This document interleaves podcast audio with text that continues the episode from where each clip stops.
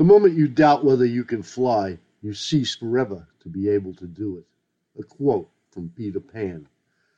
The reality of the herd is nothing more than an etiological myth, a story concocted in accordance with the prevailing beliefs to explain how an already existing thing came into being.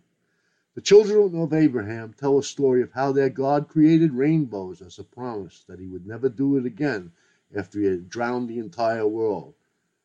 Then they laugh at Peter Pan. Mythology, as a word itself, should be stricken from the English language there is no such thing as a myth, only alternative realities, every one of them just as feasible and just as real as the other. The one the observer experiences is dependent only on what the observer believes is real. If Peter Pan jumps from the roof of the Empire State Building in front of you, he will no doubt end in a bloody pancake on the pavement below. But in another world he is soaring like a drunken pigeon over Fifth Avenue, the bloody pancake is part of your world, not his. The herd, the mob, the unwashed masses are farm animals, and are seldom, if ever, told the truth by their keepers. They believe, they graze and they bleat, they live and die by what they are told. They are the proverbial 600 lost souls in the South Tower of the World Trade Center who are only too willing to ignore the burning North Tower right in front of them in favor of promises made by an incorporeal authority who tells them on some faceless public address system that everything will be just fine if they just go back to work. For them, beasts of burden that they are, death cannot come soon enough, just like it did. They are slaves. They are helots. They are technology sudras conditioned to swoon at the mere mention of Albert Einstein's name. Albert Einstein. Albert Einstein, the godlike Jew that changed the course of human history in the early 20th century. It would be laughable if it did not contain in the germ of truth. There was a godlike Jewish scientist in the first half of the 20th century, from which proceeds everything 21st century man now sees before him. But his name was not Albert Einstein. And he was, in fact, besides being a Jew who delighted in telling Yiddish jokes to other Jews, a fanatically committed Nazi. John von Neumann published over 150 papers in his lifetime, and each one of them would alter the course of human history. But in the end, he only published what was necessary to move mainstream science into the 21st century. Most of what he did was top secret. Enrico Fermi may have built the bomb almost single handedly, and Martin Bormann may have supplied the U 235 when he dealt the submarine U 234 to the Allies, but it was John von Neumann who made it all work. It was von Neumann who designed the implosion detonation mechanism for Fat Man, the plutonium bomb that leveled, leveled Nagasaki, the one the Germans so conveniently had the infrared fuses for on board U 234. It was von Neumann who selected Hiroshima and Nagasaki as the targets after being overruled on Kyoto, his first choice, by Secretary of War Henry L. Stimson. And it was von Neumann who, according to every, even mainstream academia, calculated the exact heights at which the bombs would be detonated. In 1950, von Neumann was, became consultant to the Weapons Systems Evaluation Group, WSEG, the WSEG advised America's Joint Chiefs of Staff and Secretary of Defense on the weaponization of new technologies. After that, he was the shadow behind the government and the inspiration for Stanley Kubrick's iconic 1964 movie character, Dr. Strangelove. During the final stages of his illness, von Neumann was wheelchair bound, and meetings that would set policies that are still in place today for national security were often held at his home. His work was so classified that an armed contingent stood over him as he died of cancer at the Walter Reed Army Medical Center in 1957. There would be no impromptu deathbed confessions in John von Neumann's biography. His Mathematisches Grundlagen der Quantum Mechanik, the 1932 book, that defines quantum mechanics until this very day, von Neumann attributes the indeterminate nature of quantum physics to input from the observer's consciousness that is outside of mathematical calculations. He said the entire universe could be described as a wave function, and wave function collapses due to the consciousness of the observer. Among physicists, this school of thought is called the von Neumann Wigner interpretation. Its wild abandonment of determinism has always had little appeal to academia that has built its temple on the foundation of rational. Hugh Everett III, born in 1930, was von Neumann's successor at the WSEG. Everett, just like von Neumann, was a blue blood. Only Everett was a loyal son of the Anglo American Empire whose father was a lieutenant colonel in the general staff during World War II. After the war, Everett took a year off from school in 1949 to stay with his dad in occupied Germany. Together, they took hundreds of professional grade photographs of the technical aspects of re- the reconstruction, all rather strangely, almost devoid of people. After graduating in 1953 from the most exclusive Catholic schools in Washington, D.C., with a degree in chemical engineering, Everett was given a National Science Foundation Fellowship, enabling him to attend Princeton for graduate studies. There, he had first studied game theory, a branch of mathematics established by von Neumann in 1928. Game theory analysis, the strategies of the participants in competitive situations. By 1954, Everett was immersed in mathematical physics at Princeton under Eugene Wigner of the von Neumann Wigner interpretation. By 1955, he had his master's degree and began work on his dissertation, Wave Mechanics Without Probability, which he would finish in April of 1956. A month later, he went to work for the WSEG, where he would become, the director of the Department of Physical and Mathematical Sciences in 1957 the year von Neumann died. Just about everything Everett did after that was classified. Everett's dissertation turned theoretical physics on its head. Everett, Everett said the wave function didn't collapse, denying the Copenhagen school its most cherished precept. Whatever it said was the same thing the inventor of the equations that describe a wave function, Erwin Schrödinger, had told physicists four years earlier at the famous lecture when he warned them that what he was about to say would seem lunatic. Schrodinger went on to say that there really is no such thing as probabilities, and that when his equations seem to be describing several different histories, they are not alternatives, but all really happened happen simultaneously. Back at the Empire State Building, you're looking at Peter Pancake, but in the alternate reality, just as real as your own, Peter Pan is swooping down Fifth Avenue laughing at you. Peter Pan cannot die, and neither can you. This is called quantum immortality. Everett believed so strongly in it that he actually ate, drank, and smoked himself to death at age 52, making a spectacle of it in front of his family and boasting to his colleagues how satisfied he was with his life's achievements. Later, in hopes that she would meet up with him in the right parallel universe, his daughter would commit suicide, asking her in her suicide note that her ashes be thrown out with the trash, as Everett insisted his should be. The foundational premise of Preston Nichols' infamous Montauk Project trilogy was the artificial production, amplification, and introduction of an oscillated frequency to subjects, usually prepubescent boys, with the right Nordic blood type.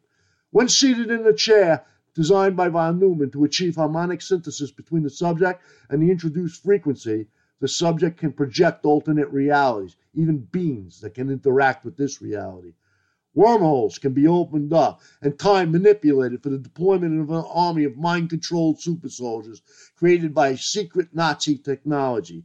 The raison d'etre of the project is given as the Babylon working, the ultimate consummation of the magic of Aleister Crowley. The whole thing is implemented under the direction of von Neumann and directed after the war from the Brookhaven Lab in Long Island. Most of the experimentation took place in deep underground military bases, DUMBs, beneath Camp Hero, a now defunct radar station at Montauk Point, Long Island. The, the first book, The Montauk Project, Experiments in Time, was published in 1992. Its cover features the picture of a statue of a great rearing steed with a clock on its stomach. In the book, claiming to be a participant in the experiments himself as a technician, Nichols tells his reader, without bothering to give any good reasons why he's telling them, the future can be accessed only so far as the time, time traveler is confronted by the statue of a great rearing steed in a landscape devoid of people. In 1993, New Mexican artist Luis Jimenez was commissioned to build a 32 foot high statue for the, for the then under construction Denver International Airport. The statue would take 15 years to complete and looks almost exactly like the rearing steed depicted on the cover of Preston Nichols' book. The differences being the Jimenez statue is painted blue, minus the clock, and rearing full to the apex of its terrible height. The airport opened in 1995, but the statue would not be finished until 2008. Jimenez was killed in 2006 when a section fell from its hoist and severed an artery in his leg. He bled out in his Hondo, New Mexico studio 13 years after being commissioned. His sons finished the work and it's now on display at the airport, leaving a lasting impression of dread in many of the 28 million people who pass through each year. Because of its glowing red eyes, some have taken to calling it the devil horse or Satan's steed. At close to $5 billion, Denver International Airport ended up costing almost twice what it was budgeted for. Was 16 months over deadline and seemingly built in the middle of nowhere. Rumors have surfaced, substantiated by facts like these, that the airport itself is just the external face for a DUMB that is the hub of, of a Luciferian conspiracy to eliminate 90% of the world's useless cities and bring to fruition the new world order of the Mason- of Masonic dreams. That dream, in a seemingly taunting gesture, was carved in the granite of the Georgia Guidestones when the 80s began. It was Aleister Crowley himself who had given the marching orders for instituting the new reality, a reality without reality, without limitations, without rules, an indeterminate reality where the elect would take strange drugs and make love to great purple beasts of woman. In the book of the law, written all the way back in 1904, Crowley called the Magi to war against what he called the old gray world. I am the warrior lord of the forties. The eighties cower before me and are abased. I will bring to you victory and joy. I will be your arms in battle, and ye shall delight to slay. Success is your proof, courage is your armor. Go on, go on in my strength, and ye shall turn not back for any. Karl Pribram, the founder of the holonomic brain theory and the leading light of the holographic paradigm, repeatedly points out that by 1906, German scientists had begun to explore the possibility that the, brain works like a frequency receiver. But even before that, experiments in wireless communication and electrical discharge in Germany by scientists like Frederick Paschen, his successor Max Wien, and elsewhere by Nikolai Tesla, Guglielmo Marconi, and others, had proved beyond a shadow of, of a doubt that this world the human race lives in is nothing more than a frequency signal, and the channel can be changed. Those experiments have never been made public. In fact, Paschen and Wien, two of the greatest experimental scientists that ever lived, have been virtually written out of history. Another, Tesla, made to look like a quack, and Marconi, Marconi a spaghetti salesman. History, because it is written by academics beholding to their sponsors, has been since the days of Herodotus never ever tells the truth. History tells those it seduces what its sponsors want them to hear. That's why, in the days before Christianity, when Western man was still capable of critical thinking, Herodotus was called the father of lies. Now he's called the father of history.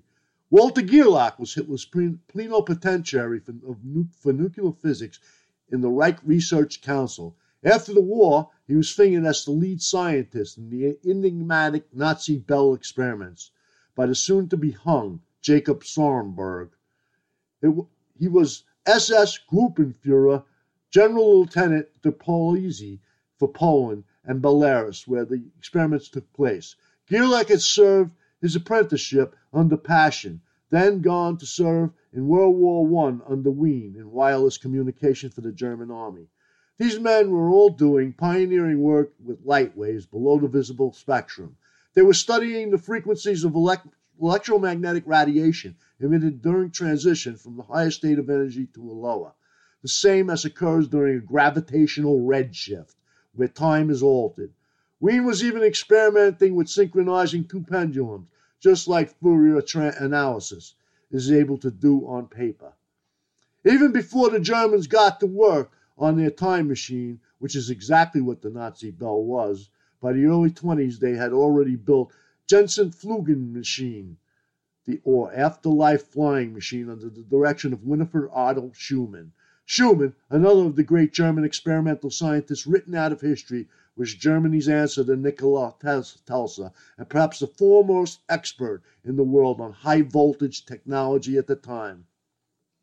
He was using instructions provided by beautiful and mysterious female magi, who told the German scientists from the Thule Society working with them that they were channeling with the technical schematics for, with, for the ship with, from disembodied entities. After the war, Schumann, under Operation Paperclip, would be sequestered at Wright Patterson Air Force Base for two years, along with 220 tons of classified German papers on aviation. None of what was learned has ever been made public. In the 50s, Schumann would be credited with discovering the Schumann resonance, a set of spectrum peaks in the extremely low frequency portion of the world's electromagnetic field, usually around 7.83 hertz, but ranging between 3 and 60 hertz, contingent on worldwide lightning activity, which generates it. The Schumann resonance is the pulse of the living Earth. Starting in early 1880s when Heinrich Hertz, for whom the Hertz unit of measurement is named, proved in the lab the existence of electromagnetic waves. There was a relentless and unbroken line of experimentation by the Germans in a Herculean effort to produce a higher and higher frequencies. The early experimentation of Wien led to the 1920s invention of, of the Barkhausen oscillator by Heinrich, Barkhausen, and Karl Kurz. It was the first oscillator could produce modulated electromagnetic waves in the ultra high frequency spectrum. In other words, radio. But more importantly, the Germans could now change the channel with their afterlife or otherworld flying machines and explore the myriads of invisible worlds coterminous with the one the rest of the human race is trapped in. In 1935, Oscar Heil one of the few great German scientists who hasn't been written out of history, together with his brilliant Russian wife, Agnesa Arsenjewa, would crown the German effort with a paper that presented the velocity modulated or Hale tube to the world. The Hale tube was able to beam electrons in bunches, allowing for the generation of radio waves at far higher spectrums than were possible with vacuum tubes used in Tallinn. The Hale tube was the first practical microwave generator it was crucial in the development of radar technology and is still used today. Heil was also issued several patents for trans- transistor like devices before the war.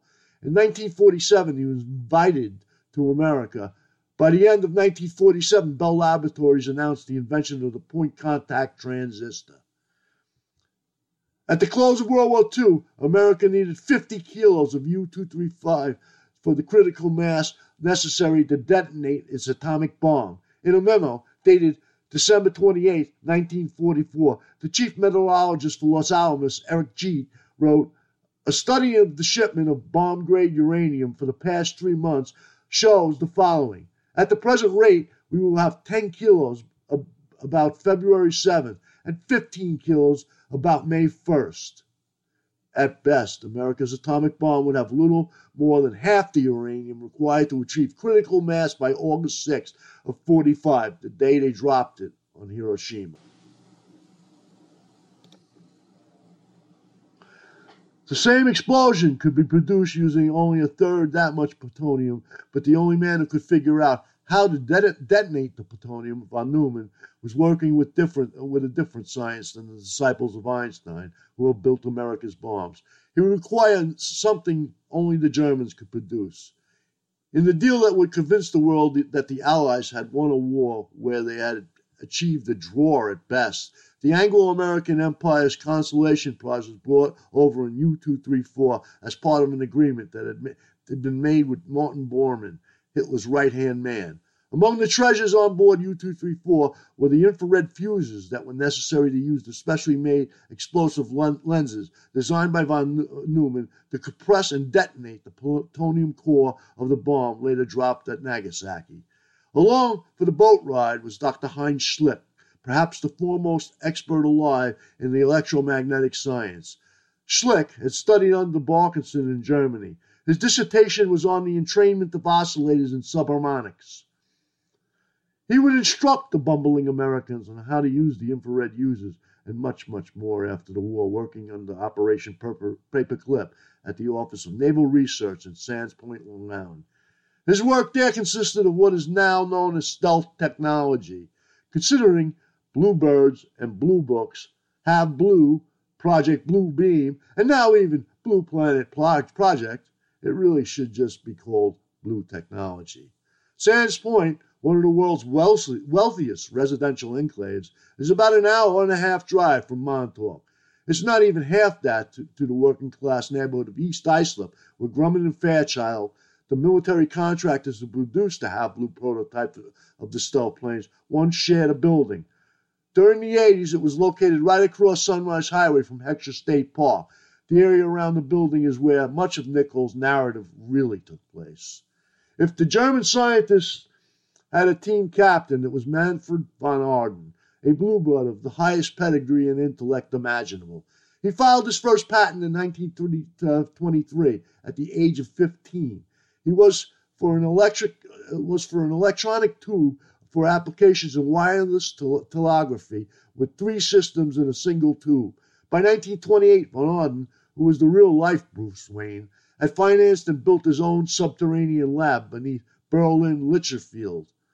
Von Ardenne's Batcave came complete with a 2 million volt electrostatic generator and a cyclotron. At the time, there was only one other cyclotron throughout all of Europe. That was of the Curies, who were being financed by the entire Universal Church of Albert Einstein pseudoscience. Von Ardenne's lab, properly dubbed Forschungen Laboratorium or Electrotronic Physique, specialized in nuclear physics and high frequency technology. It was the place to be for most of the elite light scientists of Germany and what was before World War I the Austro Hungarian Empire. After National Socialism assumed power, it was a hangout for the highest echelon of the movement. Men like Hitler, Bormann, and the bagman for Germany's incredible wealth by war's end, Karl Oswald Sorge. He, he was the president of the Central Office of the Reichspost, Germany's central postal service. Ohnesorge was perhaps Hitler's oldest and closest confidant after Fritz Todt the Minister of Armaments, who controlled the Todt organization. Germany's national construction company. Todt died in a plane crash following an emergency private meeting with Hitler in the beginning of 42. Ohnesorge was not only in control of the mail distribution and uh, National Socialist's black budget, but slated to control future distribution of all television sets in the Third Reich. He had an abiding interest in propagating the party through wireless technology. After the war, he was charged but the charges were suddenly dropped with no explanation ever given. Sorge, the second most important man in Germany after Hitler, just disappeared, fading into the post war landscape like a ghost. By the time the Germans hosted the 1936 Summer Olympics, von Ardenne had already invented the television, so the rest of Europe, still reeling from the Great Depression, could bear witness to Germany's triumphant resurrection under National Socialism from the gutters. Von Ardenne is credited with inventing the scanning electron microscope in 1937, and his work was pivotal in Ernst Ruska's development of the electron microscope in the early 30s. Over his long and illustrious career, he would hold about 600 patents in electron microscopy, medical technology, nuclear technology, plasma physics, and radio and television technology. After the war, von Ardenne would shun the West, going to the Soviet Union along with 300 other German scientists, including 1935 Nobel Prize recipient and fellow Blue Blood Gustav Hertz, the nephew of Heinrich Hertz. Agnieszka Arsenjewa had gone to the Soviet Union immediately after her and Heil published. She would never return to the West, spending the rest of her life working in secret at the Leningrad Physical Chemical Institute, where she had parted with Heil in 1935. He had accompanied her there, and they had worked together briefly on, until he went back to, to England, where he stayed until war broke out and re entered Germany through Switzerland. In 1953, von Ardenne was awarded the Stalin Prize First Class for contributions to the Soviet's atomic bomb project, among other things. Later, he would go to East Germany, where he would live until 1997, basking in Russian gratitude and rubles for making them the other superpower. The truth is, von Neumann was fanatically committed to National Socialism and had been all his adult life. He was a Nazi. It was such an open secret that Stanley Kubrick, the CIA's palace bard, poked fun at it in Doctor Strangelove. He had been educated and imported from Germany by the Rockefeller Foundation four years before the National Socialists took power there. The Rockefeller Foundation was joined like Siamese twins to I.G. Farben, Brown Brothers Harriman, and all the rest of the parasites that latched on to Hitler as he ascended the throne of the German Empire the same parasites that would force him to get rid of Gottfried Feder and much of National Socialism's dream. Like von Ardenne had ensured for himself by going to the Soviet Union. No one had any such leverage over von Neumann. He was a purist. Money meant nothing to him, except to have a big house to throw parties with his friends. The same could probably be said about another Jewish Nazi, Dennis Gabor, who won the Nobel Prize in 1971 for inventing the mathematics that made the holograph possible. Just like von Neumann, Gabor was a Jew from an aristocratic Hungarian family. His cultural background, his field of expertise, and even his lifelong interests indicate more than a passing acquaintance with von Neumann. They indicate just the type of top secret collaboration that the swarm of security people that hovered over everything von Neumann touched was there to cover up. Gabor had a lifelong interest in self replicating machines. His landmark 1959 ele- uh, lecture on electric inventions and their impact on civilization was the inspiration for the additional chapter in the 1961 edition of Norbert Wiener's Cybernetics, now considered the genesis of transhumanism. Wiener had already written the rest of the book and its accompanying canon, The Human Use of Human Beings, a decade earlier, right after von Neumann in 49, using only a pencil and graph paper, designed a self reproducing computer. Von Neumann's rigorous mathematical analysis of the structure of self replication anticipated with uncanny accuracy the structure of DNA, discovered a couple of years later. In 1950, the Anglo American Empire would inaugurate the next quarter century of its extensive experimentation with gene splicing bacteria on its own citizens. When the United States Navy covertly launched Operation Sea Spray off the coast of San Francisco.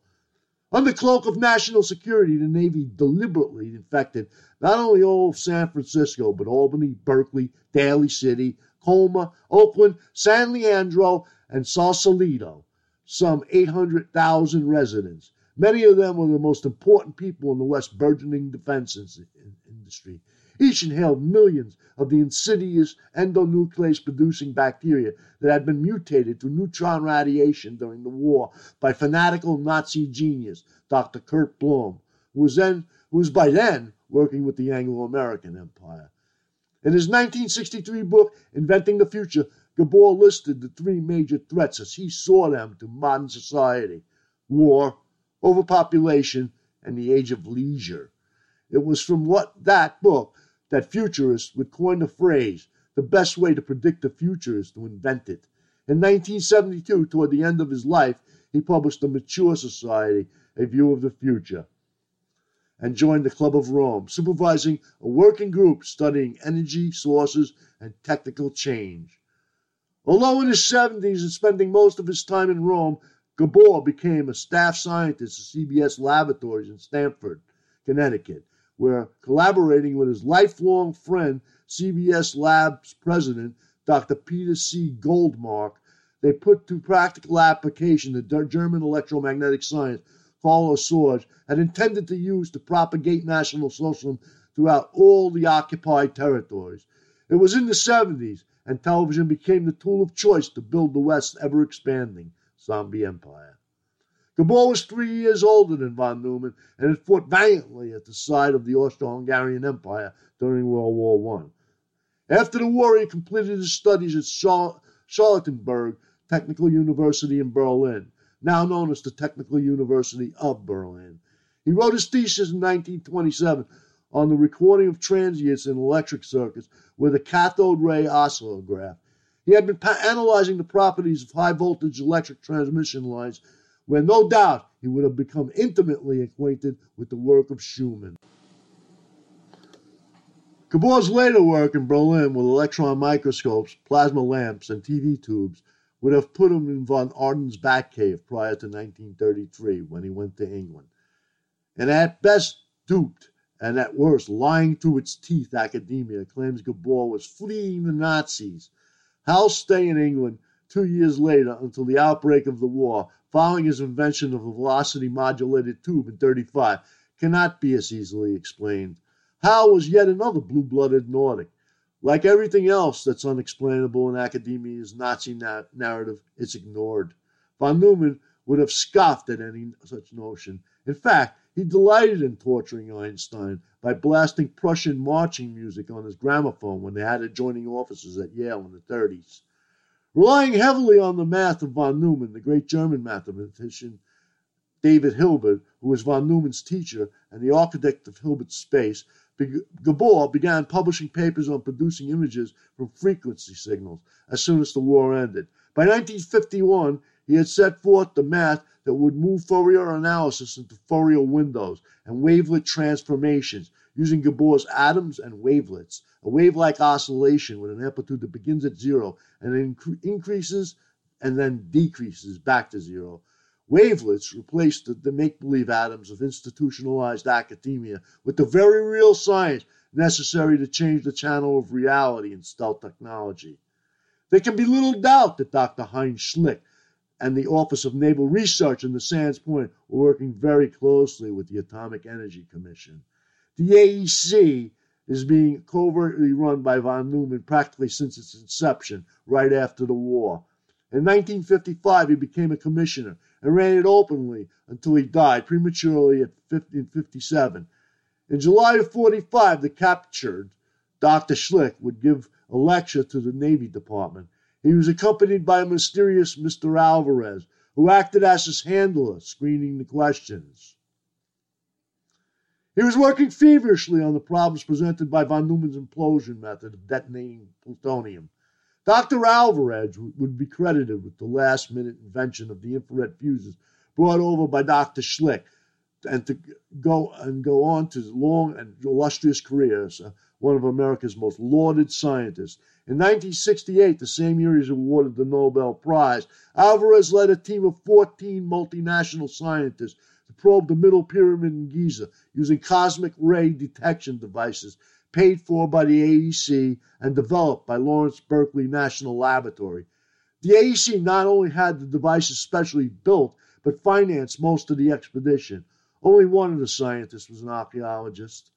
Alvarez always maintained he took over a million readings and found nothing. But in an interview with the London Times, Dr. Emil L. Gonid of Ain Shams University let out that the pyramids was, were per- permeated with a mysterious energy that defied all known laws of physics. Alvarez, notable for his tampering with the Zapruder film and his meteor killed the dinosaurs theory, accused the Times of making the whole thing up. It was only the AEC that had truly witnessed the hypogeum citadel Franz Xavier Dorsch had built for Hitler beneath Ohrdruf. Dorsch was Todt's successor after Albert Speer proved unqualified for the job of building the UMBs. Dorsch, just like Tott, had Ohnesorge and had been, been the party member since the very beginning. In spite of his use of slave labor, he would walk away clean when the war ended and found German construction giant Dorsch Group. In the aftermath of the war, AEC had gone down and examined the subterranean city that was later turned into a metaphor in Chronicles of Akator. After inspection, the AEC removed technical equipment that has remained undisclosed until this day and blew up the entrances. classifying all documents relating to the underground at Aldorf for a hundred years. In the spring of 47, the War Department gave AEC Camp Upton in Brookhaven, Long Island, and it was there they would put to use what they learned in Germany. From Sands Point, the Brookhaven Lab is a 45 minute drive east on the Long Island Expressway. It's centrally located, being about the same drive west on Sunrise Highway from Montauk Point.